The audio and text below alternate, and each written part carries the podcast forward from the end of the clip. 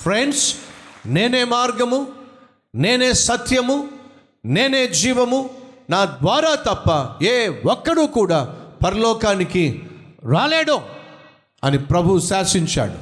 సత్యమై ఉన్న దేవుడు నీ జీవితంలో లేకుండా సత్యమై ఉన్నటువంటి దేవుని గూర్చిన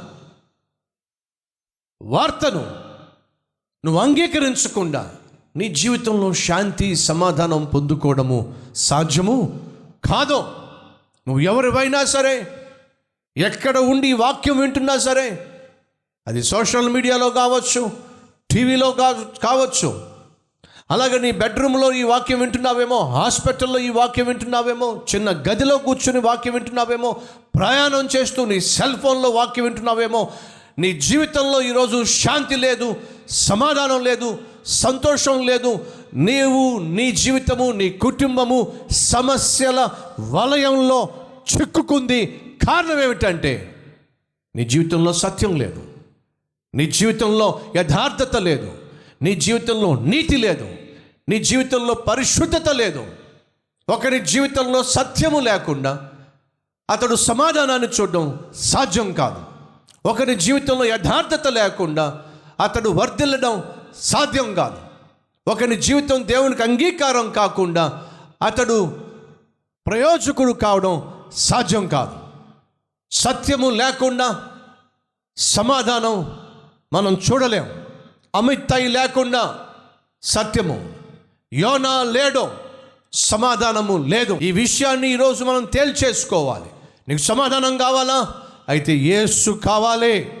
ఎందుకని? ఆయనే సమాధానానికి కర్త. ఆయన దగ్గర నుండే మనిషికి కావలసిన సమాధానం దొరుకుతుంది. యేసు లేని జీవితంలో యేసు లేని హృదయంలో యేసు లేని కుటుంబంలో యేసు లేని వ్యాపారంలో యేసు లేని పనిలో యేసు లేని పరిచర్యలో యేసు లేని పనిలో లేక పరిచర్యలో ప్రయాణంలో ఆశీర్వాదం ఉండదు. క్షేమం ఉండదు. సమాధానం ఉండదు. ఈ సత్యాన్ని మర్చిపోవద్దని మనవి చేస్తున్నా అడుగుతున్నా. ఈరోజు ధైర్యంగా చెప్పగలవా? నా జీవితంలో యేసు ఉన్నాడు.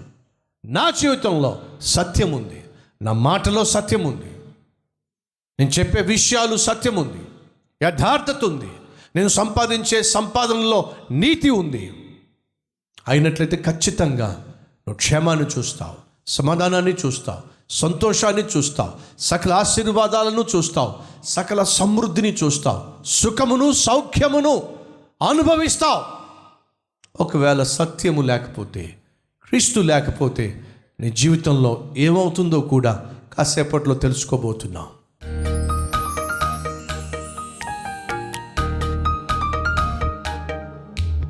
మహాపరిశుద్ధుడు అయిన ప్రేమ కలిగిన తండ్రి సూటిగా బహుస్పష్టంగా మాతో మాట్లాడినందుకు స్తోత్రాలు నాయన.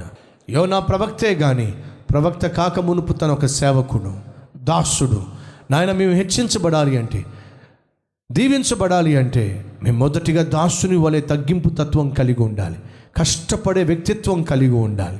మా చుట్టూ ఉన్న వారి సంతోషం కొరకు నాయన వారి క్షేమం కోసం మేము మమ్మల్ని మేము తగ్గించుకోవాలి. అది పరిచర్య కావచ్చు ఉద్యోగం కావచ్చు కుటుంబ వ్యవస్థ కావచ్చు అట్టి తగ్గింపు తత్వాన్ని మాకు ఇవ్వండి తను తను తగ్గించుకొని వారిని హెచ్చించే దేవుడు నీవే. నీ ద్వారా హెచ్చించబడే అద్భుతమైన ఆత్మీయత మాకు దయచేయండి. ఈ సంవత్సరం అంతా నాయన నీ మాట వింటూ నీ చిత్తము చేస్తూ నీకు అంగీకారంగా బ్రతికే బ్రతుకు మాకు ఇవ్వమని వేస్తున్నాము పేరట వేడుకుంటున్నాము తండ్రి. అమెన్